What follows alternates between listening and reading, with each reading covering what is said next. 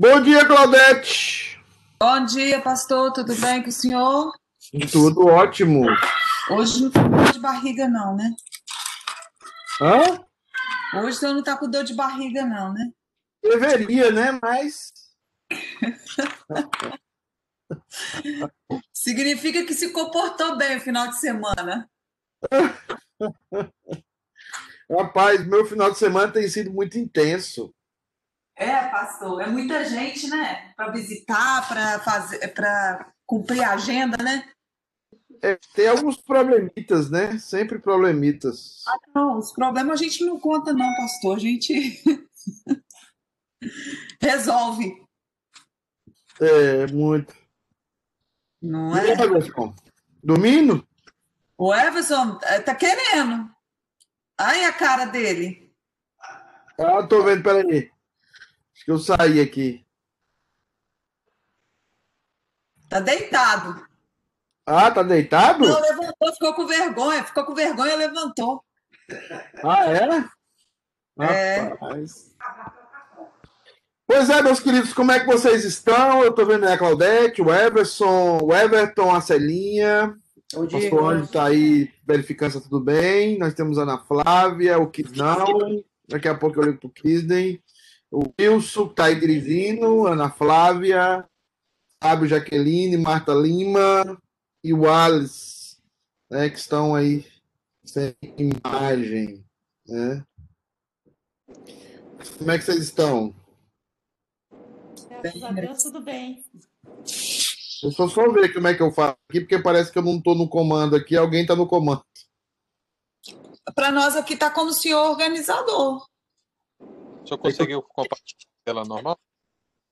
Eu, eu tinha conseguido, mas agora... Ok. Uh, como é que eu jogo compartilhar aqui, né?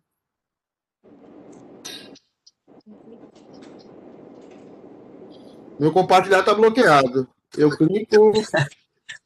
É, esse problema aconteceu na sala das crianças, por isso que eu entrei aqui para ver. É, o bloquear estava certo, aí depois bloqueou. Ok. Eu não sei o que que é, meu pastor. Tentei resolver de todas as maneiras aqui, mas eu vou sair e o senhor tenta novamente. Certo. Tá? Beleza. Pode, pastor. Alguém falando aqui. Bom dia, Ana Flávia. Os irmãos já entraram. Até o Alisson tá... Rapaz, o Alisson tá carequinha, rapaz. Nós, nós, ganhamos, nós ganhamos do Vasco ontem, rapaz. Mas que beleza, rapaz. Daquele jeito é que é bom. Ganhar é bom. Ganhar do Vasco é muito melhor, né? Não, não agora não pode perder o campeonato. Aí. Deixa eu ver, irmão. Eu vou ter que sair aqui e entrar de novo por causa desse... desse... que eu não estou conseguindo passar os slides aqui para vocês. Já volto. Eu também não estou conseguindo nem sair. Tá difícil. Nossa, nem sair eu consigo. Espera aí.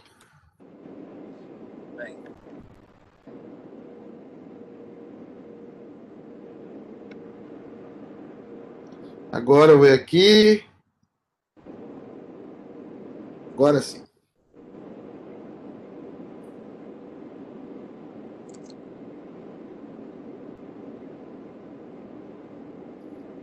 Tá dando para vocês verem os slides aí? Sim. Ah, ok. Então vamos lá, irmãos. Nós estamos terminando Incompreensibilidade de Deus. Já, já terminamos o, essa pincelada da incompreensibilidade de Deus. Ah, ah, e hoje nós vamos começar a entrar no nome de Deus. Nós terminamos falando do deísmo aberto. Eu queria só colocar para vocês aqui, antes da gente orar.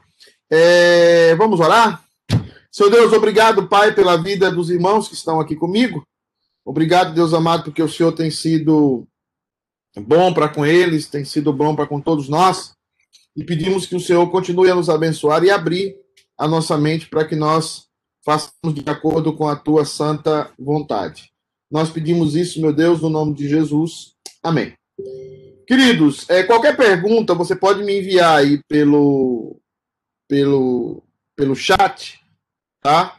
E aí, ou então abre o seu microfone e fala. E nós estaremos aqui à disposição. Nós terminamos a incompreensibilidade de Deus falando da teologia racional com essa frase do é, Luiz Sayão, que é um bom teólogo, e ele resumiu bem o que é que nós deveríamos entender sobre teologia relacional. A teologia relacional é aquela ideia de que Deus precisa deixar de ser menos onipotente, menos onisciente, para que não seja responsabilizado pelo sofrimento do mundo. É importante ter a ideia de que sofrimento no mundo é sempre visto de uma forma muito circunstancial a essa vida. Lembre-se disso sempre. Satanás sempre busca fazer com que nós reduzamos a nossa visão de sofrimento somente a essa vida. Então, causa uma revolta muito grande quando você fala de sofrimento nesse mundo e também do Deus Todo-Poderoso que o cristianismo prega. Ou seja, nós pregamos um Deus Todo-Poderoso, mas nós pregamos também um Deus que permite todo esse sofrimento na humanidade, como nós vemos até o dia de hoje. Essa visão, ela é prejudicada porque a gente só observa a visão dessa vida, a visão deste mundo. E ao fazer isso, alguém tem que falar para os diáconos aí que está tendo aula de escola dominical, né? Não, não sei. Tá? E aí, o que acontece é exatamente... É... Deixa eu só responder o Ângelo aqui. É, sim.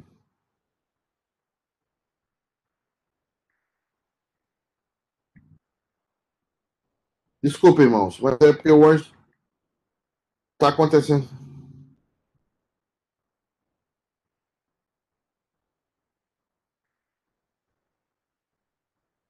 Aí, essa visão é prejudicada porque os teólogos liberais, eles não, não entendem que haverá um sofrimento vindouro.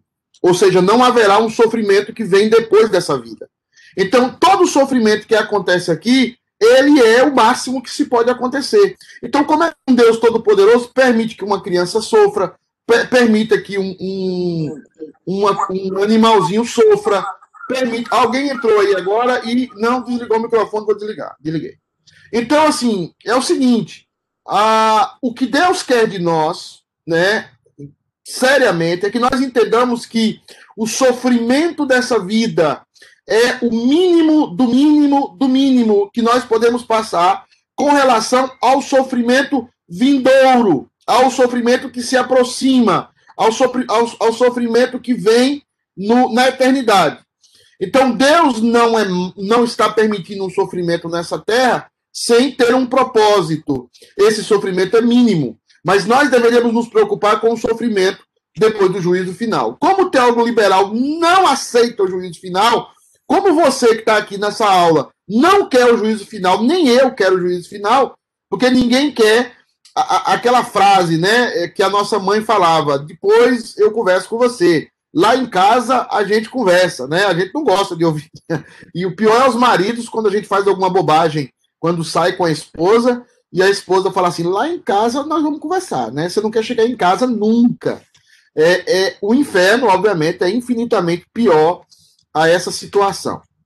Então, queridos, terminamos essa ideia da incompreensibilidade de Deus, entendendo que o que os teólogos liberais querem, na verdade, é diminuir o Deus da Bíblia, fazer o Deus da Bíblia uma, uma massa de manobra da humanidade, fazer o Deus da Bíblia escravo da humanidade, para que o Deus da Bíblia é, seja palatável, seja degustável a nós. Na verdade, a inversão é o ser humano criando um Deus, criando o seu bezerro de ouro, enquanto Deus se torna uma marionete na mão do ser humano. A teologia relacional é, é o que está se apresentando hoje, né, como uma afronta à incompreensibilidade de Deus. O homem quer compreender Deus a todo custo. O homem não quer adorar a Deus, ele quer compreender a Deus, ele quer debater com Deus, ele quer ter um encontro de, de ideias com Deus, mas ele não quer adorar a Deus. Ele não aceita o Deus criador. Então, ele precisa fazer essa, esse embate com relação a Deus.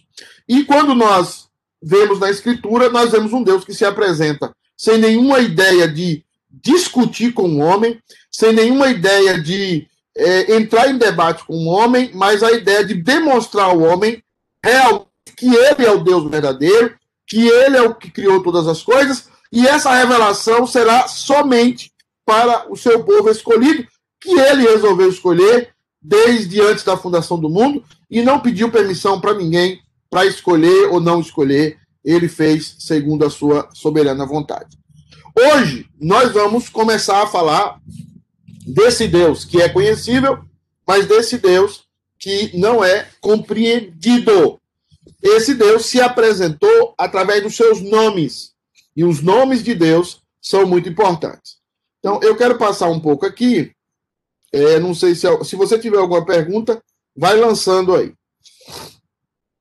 Primeira coisa que eu quero que você entenda é a questão da importância do nome, dos nomes, ou do nome, na cultura semítica. Nós hoje, obviamente que nós hoje é, não damos muita importância a nomes. Eu fico olhando tanto de nome engraçado, que principalmente os nordestinos colocam nos filhos, né? Juntam um monte de nome, é, coloca assim, nomes... nomes assim de gente famosa e acrescenta o som no final, né? Frendson, Alisson, é, é, e aí vai colocando. Eu me lembrei do pastor Willamis, né? O pai dele devia gostar muito de Fórmula um, né? Colocou o nome dele, Willamis, é, é bem típico do Nordeste. É, mas já por sul aqui, o pessoal coloca o nome mais curtinho, né? Lara, é, nomes mais... Que, que não tem tanta dificuldade de você pronunciar e que já é um apelido por si só. E o nome na nossa cultura, eu estou colocando aqui, na nossa cultura, nomes têm pouco significado. A gente coloca o nome porque a gente quer colocar um nome fácil ou um nome que não vai gerar bullying para o nosso filho. Mas, geralmente, os nomes da cultura semítica, ele possui é, muito significado. Na cultura semítica, os pais davam nomes aos filhos, ou de acordo ao comportamento deles. É o caso de Jacó. Jacó, o nome de Jacó vai sendo concebido a partir desde o seu nascimento, quando ele nasce pegado ali na perna do seu irmão. A ideia do nome de Jacó não é tanto a ideia de ser um trapaceiro, mas a ideia de alguém que vai se esforçar e fazer de tudo para alcançar os seus objetivos. E o, é o que aconteceu na vida de Jacó. Então, o nome de Jacó vem justamente por causa daquele nome, do nome lá desde o nascimento, como o nascimento dele se caracterizou. Então, o nome tem a ver para demonstrar algumas características da pessoa. É bom lembrar que depois Deus muda o nome de Jacó para Israel, tá? Porque essência, a essência de Jacó era Israel. E só Deus conhecia a essência de Jacó, como só Deus conhece a sua essência. Às vezes você nasce, você tem toda uma percepção de ser uma pessoa difícil, assim, a Camilinha, por exemplo, não sei se ela está aí, mas a Camilinha devia ser uma criança dificílima, né? Mas aí Deus cuidou da Camilinha, já deve ter mudado o nome dela lá na eternidade, porque Deus conhece a verdadeira essência de cada um dos seus eleitos. É por isso que você vai ter mudanças de nomes. Saulo passa a ser Paulo, é, você vai ter mudança de nome, Cefas passa a ser Pedro, é, você vai ter muitas mudanças de nome na Bíblia para demonstrar uma característica ou a essência daquela pessoa que só Deus conhece.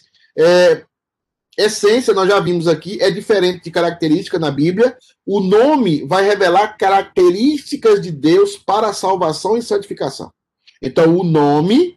vai revelar o nome de Deus, ou os nomes de Deus, revelarão características do próprio Deus para salvação e para santificação. Os nomes de Deus jamais revelarão a essência de Deus. Tá? A essência de Deus. E esquece aquela música que se canta na igreja. O amor é a essência de Deus e para sempre bem vai viver. E esquece aquela música. Aquela música esquece, tá? A essência de Deus nós não conhecemos. O dia que nós conhecermos a essência de Deus, nós seremos iguais a Deus. Eu quero que, eu, peço, eu espero que isso tenha ficado claro em relação à sessão anterior. Por que que Deus é incompreensível? Porque nós não podemos conhecer a sua essência. Nós podemos conhecer as suas características que ele se apresenta, que são os seus atributos. E esses atributos, a base dos atributos de Deus, são os seus nomes. Nós vamos entrar nos atributos. Atributos comunicáveis e atributos incomunicáveis. Mas esses atributos não revelam a essência de Deus. Eles revelam características de Deus. É bem importante a gente frisar isso, frisar, frisar, frisar, porque a essência de Deus, ela é inconcebível para nós, seres humanos limitados e mortais. Então, nós, a pessoa queria colocar um nome, né, na li, linguagem semítica, no filho, e queria que aquele filho fosse, ou queria que aquele ouvisse essa característica dos primeiros anos de vida daquele menino, daquela menina. Então, ele mudava e ele colocava um nome, ou até mudava o nome da criança. É, a diferença é que os nomes de Deus é, é a maneira como Deus se apresenta em todo... em todo o Novo Testamento e no Velho Testamento, para revelar todo o material que nós temos para teontologia. Ou seja, é o material, é a matéria-prima que nós temos, mais elementar, mais básica, são os nomes de Deus. Deus mesmo se apresenta com esses nomes. Ele, ninguém colocou esses nomes em Deus. Então nós temos, ao conhecer os nomes de Deus, conheceremos o que Deus, o que Deus é, quer, Quer, né, eu errei aqui, que conhe, quer, faltou um R, que conheçamos dele mesmo, e serão suficientes para a nossa salvação e santificação. Lembrar esses dois conceitos sempre, salvação e santificação. Para que, que Deus se revelou? Para matar a minha curiosidade? Não, não, Deus não vai matar a sua curiosidade. Deus se revelou para dois princípios básicos, para salvar você e para santificar você. Para salvar você e para santificar você. Dentro do processo de salvação, existem dois conceitos básicos também. É o conceito de glorificar a Deus e o conceito de desfrutar de Deus. Por isso que você tem, no, na, no primeiro, você tem qual o fim principal do homem? Glorificar a Deus e gozá-lo para sempre. Isso é salvação, tá? Essa salvação, ela é colaborada com o processo de santificação. Então, Deus se revela para esses dois propósitos, não para revelar, para matar a nossa curiosidade. Aí você vai se tornar um teólogo liberal, né? Aí você vai começar a estudar. É, os judeus amam isso, os judeus gostam de especular, gostam de um monte de coisa nesse sentido, né? Mas é, os judeus gostam de um monte de coisa nesse sentido. Eli, eu bloqueei seu, seu microfone aí, mas se você quiser falar... Você escreve ou fala aí, mas parece que seu microfone está baixo, tá? Ou eu não estou escutando você. Mas se você quiser falar, você pode escrever ou falar mesmo, é, que é importante. Então, Deus não se revela para matar a curiosidade de ninguém. Por isso, presta atenção aqui, por isso que nós precisamos tomar muito cuidado com os louvores do diante do trono. Porque a Ana Paula Valadão, ela vai demonstrar... Eu não estou aqui proibindo os louvores diante do trono, porque aí vai surgir alguém que vai dizer, o pastor está proibindo. Eu não estou proibindo, eu não proíbo nenhum louvor, a não ser que venha escancaradamente uma heresia. Todo louvor, na minha concepção, tem um pouco de heresia, não é canônico, né? E os hinos também, né?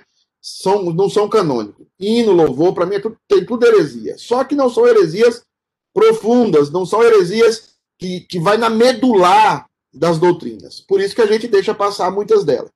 Mas, a, por que tem que tomar cuidado com a Ana Paula Valadão? Porque a Ana Paula Valadão, ela vai minimizar Deus, ela vai humanizar Deus. Entendeu? Ela vai tratar Deus de uma forma em, em, que, em que parece que ela é alguém que conhece a essência de Deus, é alguém que fica com, com denguinho com Deus, e isso não tem respaldo na Escritura. A palavra aba, que é paizinho querido, não me dá direito a ter um dengo com Deus. Tá? É importante frisar isso. Existem dois temas do conhecimento de Deus. É para salvar e é para santificar. Deus está se revelando a você, não para você conhecer a essência dele, mas para você conhecer o que você tem que conhecer para ser salvo e para se santificar. A essência de Deus pertence ao Pai, ao Filho e ao Espírito Santo. A ninguém mais. Então, isso é importante porque isso vai humilhar você, tá? Isso vai humilhar você, vai deixar você bem humilhadinho, como eu também. Os teólogos liberais não aceitam isso, eles começam a escrafunchar, como os judeus não aceitavam esse conhecimento de Deus revelado nas Escrituras, e é por isso que os reformadores falam sola Escritura. E é por isso também que Calvino vai dizer falar aonde a Bíblia fala e calar aonde a Bíblia cala. Não converse além do que a Bíblia diz. E isso para nós é um exercício, porque a nossa mente elocubra, a nossa mente elocubrações. Por isso que lá no manual litúrgico das, de todas as igrejas presbiterianas do mundo, tem o seguinte: Deus não pode ser adorado segundo as invenções humanas. Deus não pode ser adorado porque eu acho que tem que ser adorado dessa forma. Não, Deus não aceita. Isso está naquele, naquele episódio onde aqueles dois tentam segurar a arca, né, para ela não cair. E quando eles tocam na arca, eles são fulminados. Eles estavam bem intencionados, eles não queriam deixar a arca cair no chão. Mas Deus havia estabelecido o modo como se deveria levar a arca. E não poderia tocar, eles não poderiam tocar na arca daquela forma. E Deus fulmina os dois. Então tem muita gente aí bem intencionada, até tentando ser bem intencionado, mas Deus não abre mão da sua glória. Deus não se, Deus não se diminui para salvar, para se relacionar com o homem. Ele revela ao homem o que tem que ser revelado dentro dos limites do que tem que ser revelado. Pense assim em mutatis mutantes, essa expressão eu vou usar bastante, que é uma comparação é, com, com situações diferentes, com contextos diferentes. Mutatis mutantes, né? Pensa que você e a sua esposa estão falando sobre sexo na cama. E aí entra o seu filho. Vocês vão continuar falando sobre sexo? Não. A criança não tem que ouvir aquilo. Então, uma comparação tosca, é verdade, mas é uma comparação em que tem coisas que pertencem ao conselho eterno. E qual é o conselho eterno? O Pai, o Filho e o Espírito Santo. Jamais nós teremos acesso. Pelo menos até onde nós temos conhecimento, hoje, nas Escrituras, nós jamais teremos acesso a, esse, a essa intimidade da, da Trindade que fala em relação à sua essência. Dito isso, irmãos, vamos ver um pouco dos nomes, vamos começar a ver os nomes de Deus. E o primeiro nome de Deus que eu queria que vocês observassem comigo é Elohim. Elohim. Elohim é o Deus Todo-Poderoso. Ele começa com um prefixo E, que significa aquele que é forte, é melhor dizendo, aquele que é o forte. O forte. Elohim é algo que vai demonstrar todo o poder de toda a maior divindade. Todo o poder de toda a maior divindade. Esse é muito importante. Porque Elohim é um nome que vai demonstrar não só que Deus é poderoso, mas que Deus é infinitamente poderoso. Não só que ele pode fazer o que ele quiser, é que ele criou as coisas e até o impossível ele pode tornar possível apenas apesar do seu comando. Por isso que é importante você entender que Deus não põe a mão em nada. Deus apenas fala. A autoridade de Deus está apenas no seu falar. Deus não precisa botar a mão e pôr em lugar nenhum. Ele simplesmente fala. Por isso que você vai ter no Gênesis, ah, disse Deus, haja luz. E a luz apareceu, do nada. Disse Deus isso, e isso aconteceu. Disse Deus, a voz de Deus. Ele não precisa tocar em nada. Eu, geralmente, se quero fazer algo, eu preciso tanto falar como agir com as minhas mãos. Trabalhar com as minhas mãos. Deus não precisa trabalhar hipoteticamente com as suas mãos. Ele só precisa falar. E isso caracteriza esse nome tão sublime. Agora, esse nome, ele está dentro da nossa, do nosso coração, dentro do coração de qualquer ser humano. Qualquer ser humano. Ser humano que não crê em Deus, ser humano que crê em Deus, a concepção de Elohim está em todo ser humano. Por quê, pastor? Porque esse é o mesmo nome usado para deuses falsos, para ídolos no Antigo Testamento e nas culturas do Antigo Testamento. O que é que isso revela, pastor? Isso revela que a presença da divindade é uma presença normal em todo o coração humano. E todo o coração humano sabe quem Deus é.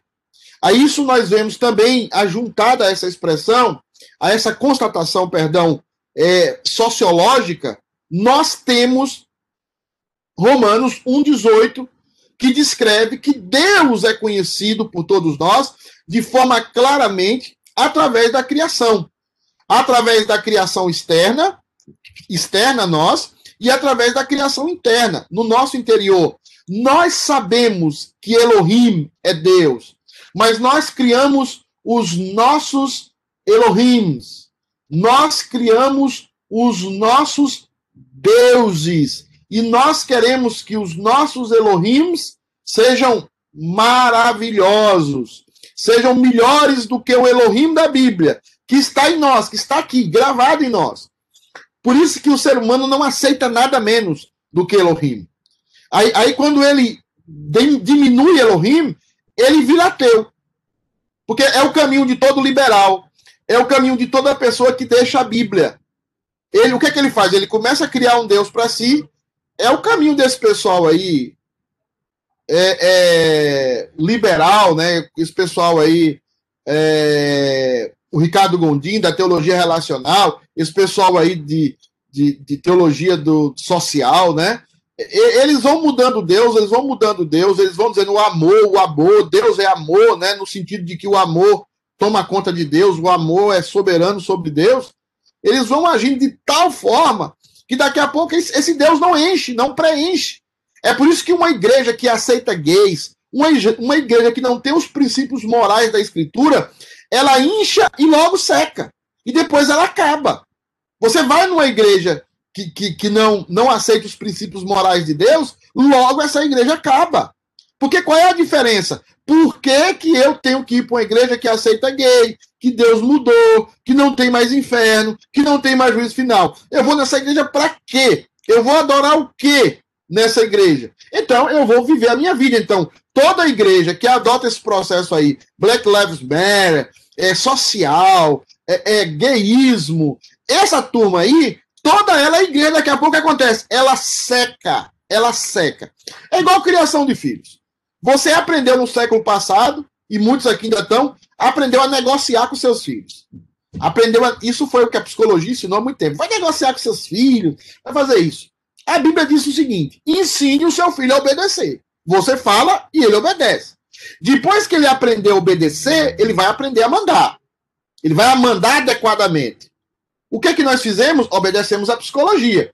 Negociamos. O que é que os nossos filhos nos tornaram? Monstros. Os nossos filhos se tornaram monstros. Eu, se não fosse o evangelho, eu tinha me tornado um monstro, porque eu engano a minha mãe, eu enganava a minha mãe, eu enganava o meu pai, porque o princípio bíblico é, as crianças são más, as crianças têm um coração corrompido, as crianças têm um coração que precisam, é isso que Elohim está dizendo na sua palavra. O que é que nós fizemos? Mudamos isso, principalmente a mãe, e eu quero dar a palavra para as mães. Principalmente as mães. As mães são, muitas vezes, massa de manobra dos filhos. Os pais são mais omissos, obviamente. Mas as mães são massa de manobra. Ah, mãe, eu nunca mais vou fazer isso. Ah, mãe, eu não... E a mãe pensa que o filho é bom. Ela olha para o filho. É como se eu olhasse para Felipe, para Pedro e achasse que eles fossem bons. Bons. Eles são maus, são pecadores. Eles são piores que um demônio. Porque eu sou pior do que um demônio. O demônio até obedece a Deus quando Deus bate o pé. O meu eu não obedece. Então nós, na verdade, o que, que o ateísmo faz? Nós nos tornamos o Elohim. Nós nos tornamos o Deus Todo-Poderoso das nossas vidas. E é por isso que nós não nos contentamos com a morte, nós nos, não nos contentamos com o não de Deus. Quando aqui nos Estados Unidos você tem essa máxima, né? I decide, você, eu, eu decido, o seu filho chega para você, eu decido, e a primeira coisa que ele fala para você é o seguinte: não fair, pá, dad, não fair, isso não é justo, isso não é... Por quê? Porque ele quer mandar. Porque ele quer ser o Elohim, e ele não é o Elohim. E ele sabe que ele não é. Mas enquanto o Elohim não se manifesta dele, ele vai tomando lugar. Ele vai sendo o impostor. Então, este nome é a chave para entender, né, o mistério da trindade. Porque Elohim, ele está no plural. Essa expressão, him, ela está no plural. Às vezes ela vem com M e às vezes ela vem sem M. A depender do artigo que está na frente da palavra. Então, quando tem é, Elohim, como eu já falei para vocês, tá aqui, eu estou marcando o nome, é a junção de Elo, é, mais, aqui é um apóstrofo, no, um apóstrofo no, no hebraico, que aí a gente traduz como O, Elohim, até aqui, e às vezes... A depender da designação verbal que está conjugando o nome, você usa o M ou você não usa o M. A palavra Elohim, El-Ohim, ou seja, Deus, e a palavra Him é poderoso. Deus, poderoso. O apóstolo significa whole, em inglês, tudo. Whole foods, lembra aí. Então, Deus todo poderoso, né? Nós vamos ver um pouco mais dessa palavra daqui a pouco, se o tempo deixar, né? Acho que vai deixar. Então, assim... Esse é o nome é, chave para entender o mistério da Trindade. Esse nome é usado é, especialmente em, em três funções, né? Primeiro, soberania. Calvino amava esse nome, soberania divina, né? No exercício da sua obra criadora, né? Quando Deus está criando e quando opera é, de forma poderosa e soberanamente na nação de Israel. Então, nós temos esses três conceitos desse nome principais. Então, é Deus agindo na sua soberania, do jeito que ele quer. Deus apenas escuta o conselho da sua santa vontade. Ele não escuta você, nem eu.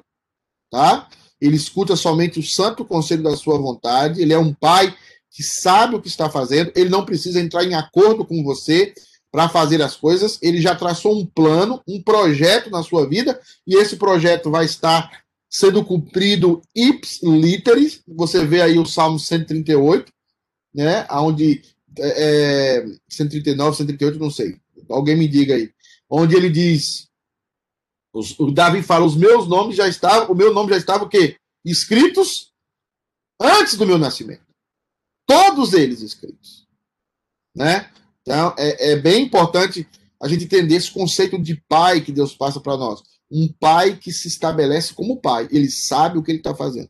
Claro que nós não podemos ter o, o, o, a soberania como pai do Deus da Bíblia, porque nós somos limitados. Nós precisamos, sim, escutar os nossos filhos, ser carinhosos, de um certo momento passar a conversar com eles e entrar em algum debate.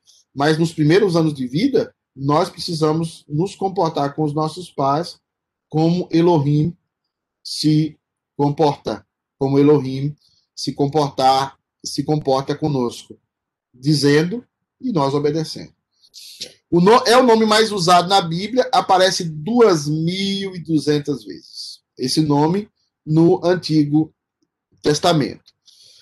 É um nome é, verotestamentário, não é um nome do Novo Testamento, mas é um nome que dá base para tudo aquilo que Jesus vai falar em, acerca em João, por exemplo, eu sou, é, eu sou. Então, a gente, eu quero passar um pouco aqui e quero... Deixa eu ver aqui. Eu quero ver com vocês esses nomes aqui rapidamente. Eu não vou encher a cabeça de vocês de conceito, porque às vezes eu percebo que a galera flutua muito, né? Eu falo, falo, falo aqui. Como vocês não perguntam muito, então eu fico assim com o monólogo. E, na verdade, a gente... Não é legal isso. É, existe a primeira frase da Bíblia, aparece Elohim. A primeira frase da Bíblia é: no princípio criou Deus os céus e a terra. No princípio criou Deus os céus e a terra. Então você vai ter aqui, é, essa é a palavra Bereshit. Bereshit, Bereshit, Bereshit é uma junção de início mais tempo. Início mais tempo. Então, através dessa palavra aqui, Bereshit, nós sabemos que a, qual foi a primeira criação de Deus. A primeira criação de Deus foi o tempo. E é por isso que nós... É, é por isso que nós... Falamos que Deus criou tudo ex nihilo. O que é isso? Deus criou tudo de fora da criação. Então, veja bem, o tempo pertence a mim e pertence a você. Porque nós estamos todos debaixo de Bereshit. Toda a humanidade está debaixo de Bereshit. Toda a humanidade. Nós, nós, nós estamos aqui hoje, mas amanhã nós temos os compromissos. Você tem que é, é, cuidar de uma casa, você tem que... trabalhar, você tem que fazer seus projetos. Todos nós vivemos debaixo de Bereshit. Todos nós vivemos debaixo de Bereshit. Tá? O, o, o grande problema hoje é que alguns pensam assim: o tempo vai acabar? Não vai acabar. Porque todos nós tivemos início. Como todos nós tivemos início, nós sempre viveremos nessa perspectiva de tempo. Ainda que não vamos morrer no céu, ainda que não vamos... É, de nenhuma forma, é, como é que eu vou dizer, estabelecer é, é, mais, o tempo não vai nos afetar mais, mas nós começamos, nós começamos aqui, no Bereshit. Satanás começou aqui, todas as criaturas começaram aqui. Mas percebam, prestem atenção no que eu estou falando. Deus não pertence ao tempo e ao espaço. Presta atenção, eu sei que você está voando. Deus não pertence ao tempo e ao espaço. Então, eu vou tentar traduzir isso aqui através da física quântica, tá? Vamos lá. Deus está, nesse momento, lá no Éden. Nesse momento, Deus está lá no Éden. Por quê, pastor? Porque Deus não tem tempo. Por isso que ele se apresenta a Moisés e ele diz... Moisés fala: o que é que eu vou falar lá para o povo? Fala que eu sou. Eu sou, ou seja, eu existo. E quando nós vemos em, em Atos, Paulo diz, diz que ele é o sustentador de todas as coisas. Todas as coisas estão sustentadas nele. Tudo por causa dessa palavra aqui, ó. Bereshit. Tudo por causa dessa palavrinha. Bereshit. Satanás, nesse momento, existe porque Deus o mantém vivo. E você e eu, se não nos convertermos, passaremos a eternidade no inferno, porque Deus vai manter você vivo lá no inferno. Por isso que a Bíblia fala que Deus criou vasos para honra e vasos para desonra. E Deus, querendo mostrar o seu poder e a sua justiça, mandou um monte para o inferno. E Deus, querendo mostrar a sua glória e a sua bondade, aí é o que eu falei aí para segunda-feira para os meninos aí na classe, e Deus querendo demonstrar a sua bondade, não para aqueles que foram para o inferno, mas a sua bondade para com seus eleitos, né, Claudete, que faz comida e não convida os, os que não são eleitos, né, irmã Claudete? Então, é, é, Deus não tem bondade para aqueles que não são eleitos.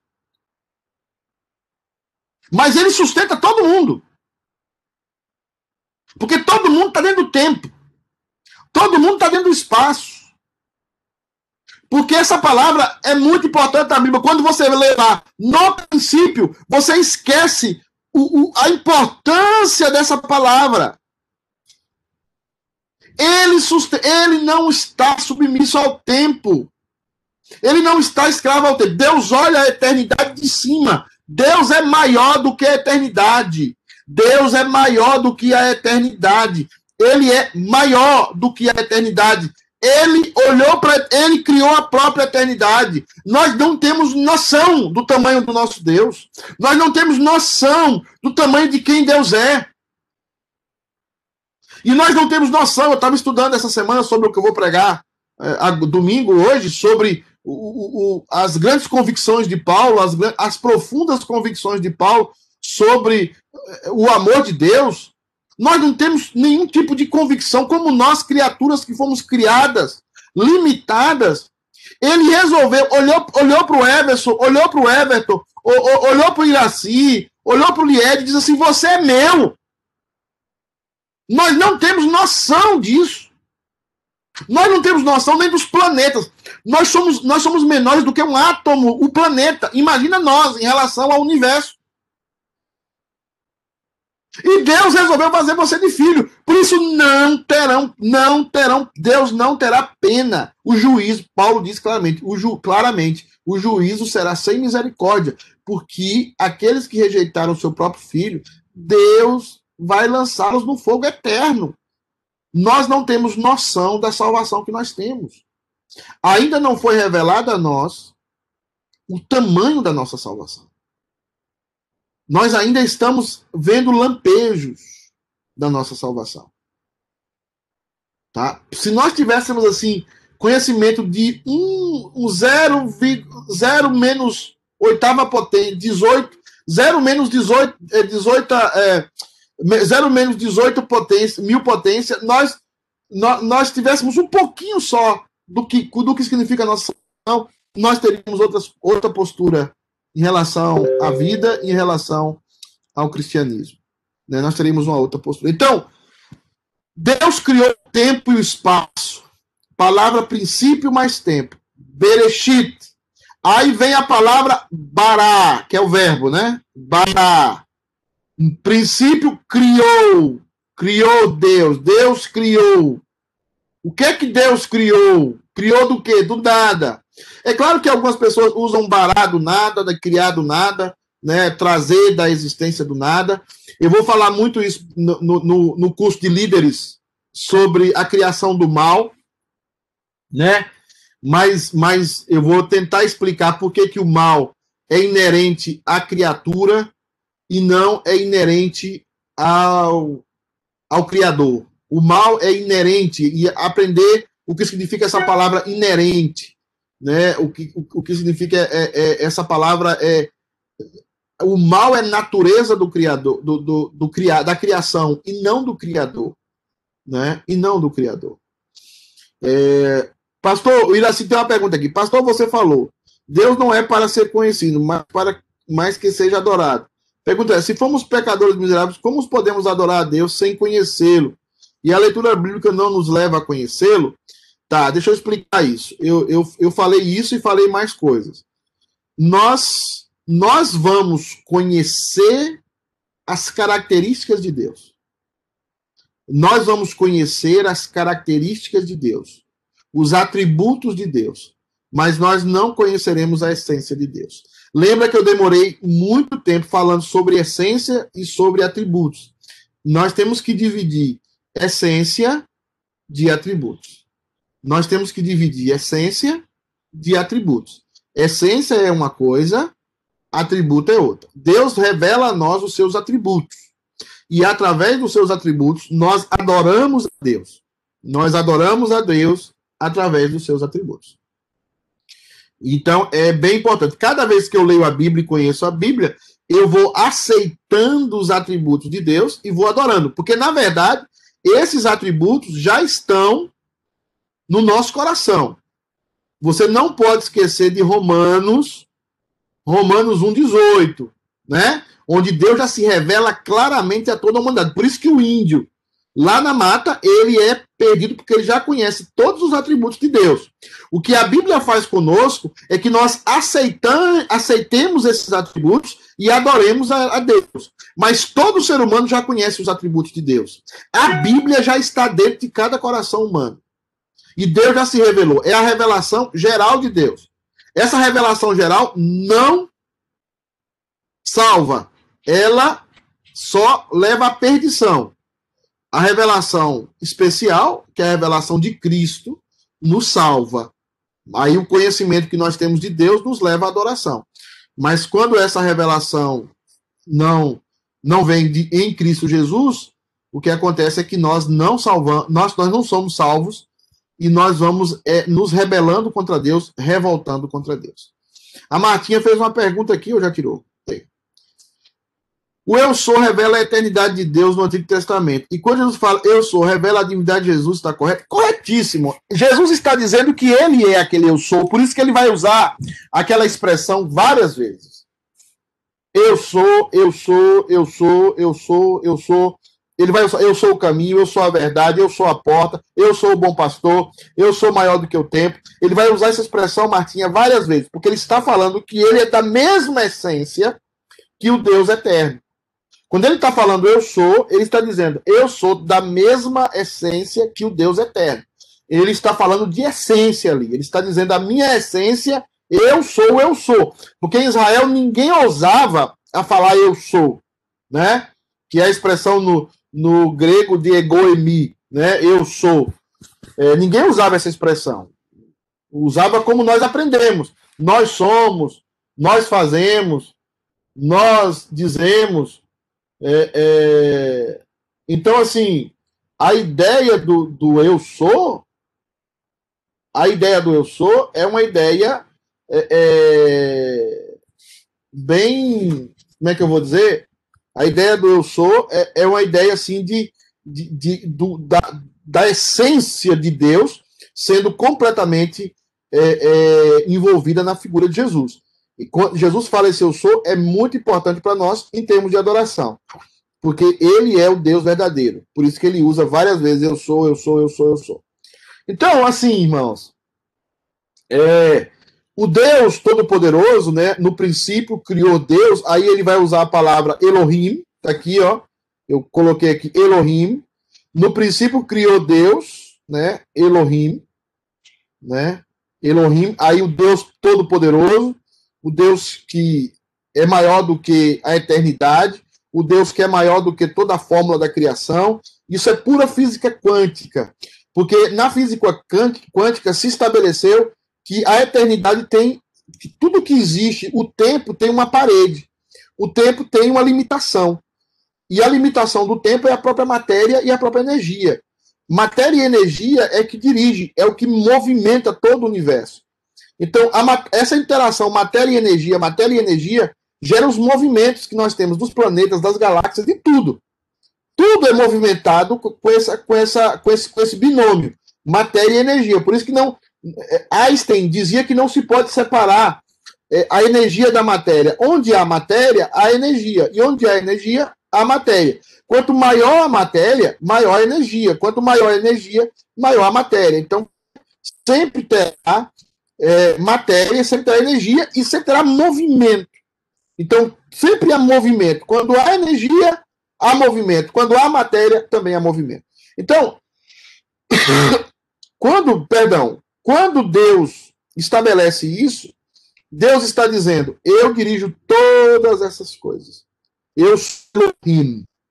Eu sou Deus Todo-Poderoso sobre essas coisas. Por isso que Paulo dizer todas as coisas cooperam para o bem. Todas as coisas cooperam para o bem. Tá? Todas as coisas cooperam para o bem.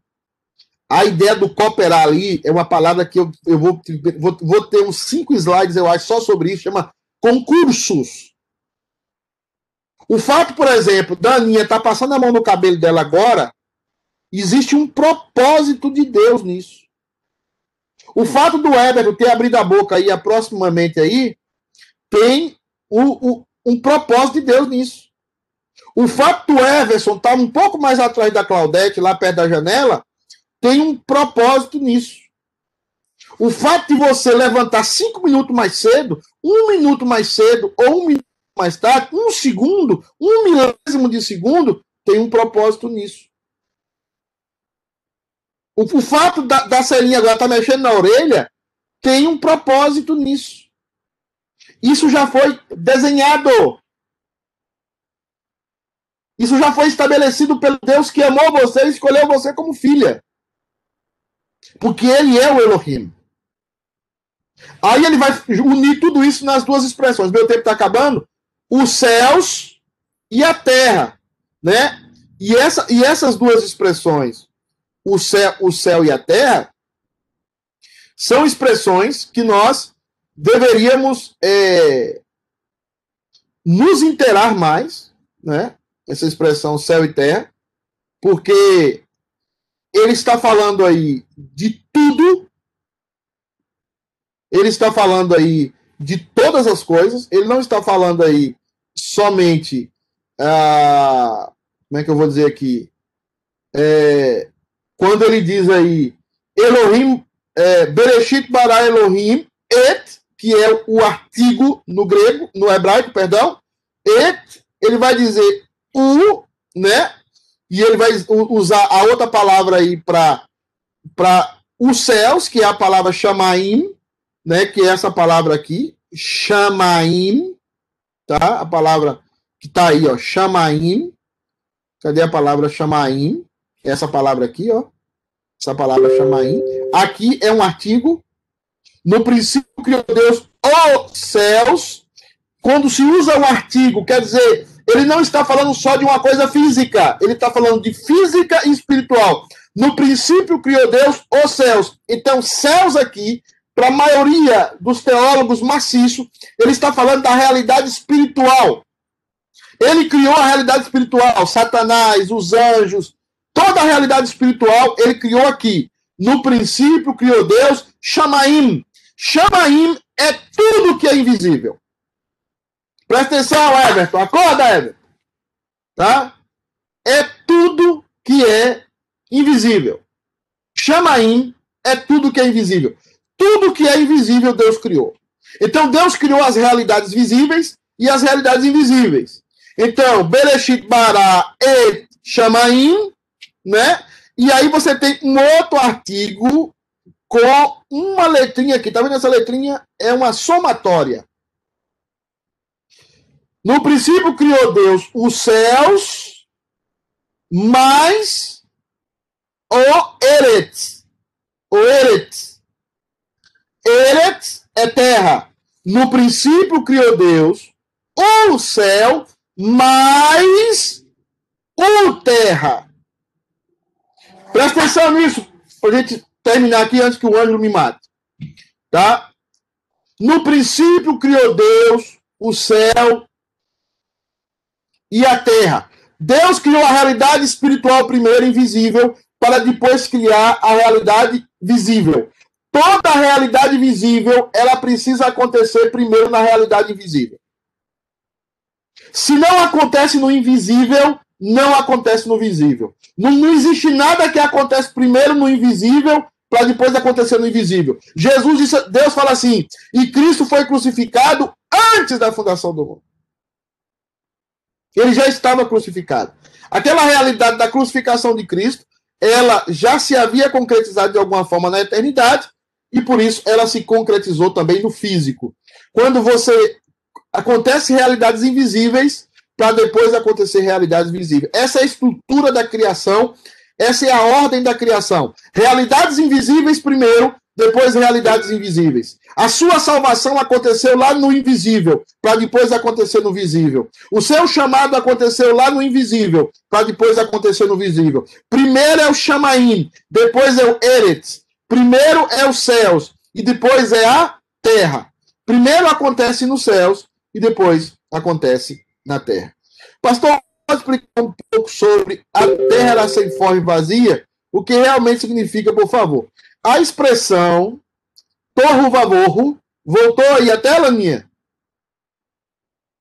A expressão Torro Vavorro, que é a expressão que você usa, nós, vamos, nós podemos falar na semana que vem. Não tenho mais tempo para falar. Mas é sem forma e vazia. Né? A Terra já tinha um material pré-existente que Deus já havia criado.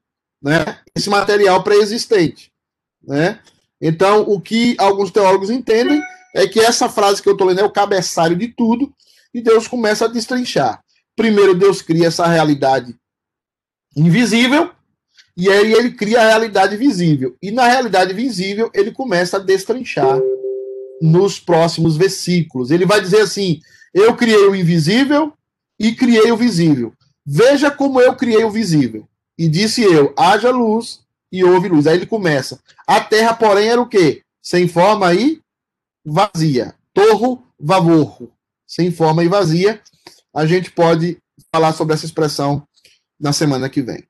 Irmãos, alguma pergunta a mais? Eu vou abrir aqui, vou, deixar, vou fechar a tela. Vou abrir só vocês. Alguma pergunta? Então, eu queria que você entendesse que nós vamos... Vocês tenham paciência comigo, porque nós vamos trabalhar é, muito... Nós vamos trabalhar muito grego e hebraico. E eu queria muito que vocês tivessem paciência comigo. Pastor. Porque... Oi! Deixa eu te fazer uma pergunta. É, o senhor falou aí que Deus criou primeiro a realidade invisível e depois a realidade visível. Hum. Naquela leitura onde Jesus fala para Pedro, tudo que ligares na terra estará ligado no céu, tem a ver com isso? Não. O, o, o, que, o, que Pedro, o que Jesus está falando aí é a obra redentora dele. É, a ah. obra, é sobre a obra redentora. É, Deus havia... E eles falando... A... acerca de um tema específico, que é a questão do, da liderança da igreja, né? E também a questão do julgamento de pessoas. Então é o seguinte, para ter julgamento de alguém, tem que ter o testemunho de várias pessoas. Então, dentro desse testemunho, é, concordando sobre isso, é por isso que a ideia de conselho é uma ideia muito séria. Não é a ideia só de uma pessoa tomando uma decisão. A gente não aceita esse conceito de uma pessoa, um pastor tomando a decisão por tudo. A Bíblia está dizendo ali que tem que ter mais de um conceito, e a, mais de uma pessoa. E quando esses irmãos entram em acordo, que é a ideia do conselho e a ideia da assembleia da igreja, Deus está se manifestando. Essa sua pergunta é importante, porque é um tema que eu vou tratar depois com a igreja, se eu ainda estiver por aqui, se eu não for jogado pela janela, do jeito que vocês sabem que eu sou antipático, é, nós vamos tratar na assembleia Sobre, sobre essa questão. Por que que a Assembleia representa a vontade de Deus? Por que que uma Assembleia unida é Deus ligando naquele momento? Ah, mas a Assembleia escolheu um pastor ruim. Escolheu porque Deus quis, para trazer juízo para aquela igreja. A Assembleia escolheu um pastor bom porque Deus, naquele momento, resolveu abençoar aquela igreja. É, é, a Assembleia e o Conselho manifestam a vontade de Deus. Não significa que eles são canônicos, né? É importante dizer isso. Mas significa que a vontade de Deus se estabelece, sim, quando nós, em cima da palavra de Deus, tomamos decisões corretas. Ligando na terra, liga-se também no céu, porque Deus já deixou estabelecido assim. Mas sempre as realidades invisíveis são a base da realidade visível. Isso, isso só é possível porque Jesus Cristo, na realidade invisível, já nos salvou, já nos colocou nas, nos lugares celestiais, acima de todo principado e potestade e domínio. Por isso que nós podemos tomar as nossas decisões, porque lá no invisível nós já estamos em... em é, eu não quero usar a frase do, do Bruno Henrique do Flamengo, nós estamos em outro patamar, né? Eu não quero usar essa frase, porque os antes piram, né? Ficam aí reclamando comigo. O pessoal do Cruzeiro aí que está indo para a Série E, né? Série X, né? Fica aí reclamando comigo. Mas é interessante a sua pergunta. Mais uma pergunta, pecadores? Não? Tudo bem? Ao certo? Beleza? Tem uns no carro, tem uns no... Então, beleza, irmãos. É, eu vou agora tentar ali buscar um fígado que o William me deu. Vou fritar esse fígado na cebola, porque ninguém é de ferro, né? E... Um abraço a todos e os que estão escalados. Vejo vocês. Tá bom também. O quê? Deus. Com angu, o bife abalado com angu, gostoso. Oh, maravilha. Bom abraço, gente. Deus abençoe vocês. Feliz Natal para todo mundo aqui, tá? E a gente se vê. Tchau, tchau. Um abraço. Tchau. vai dar pra dar uma volta.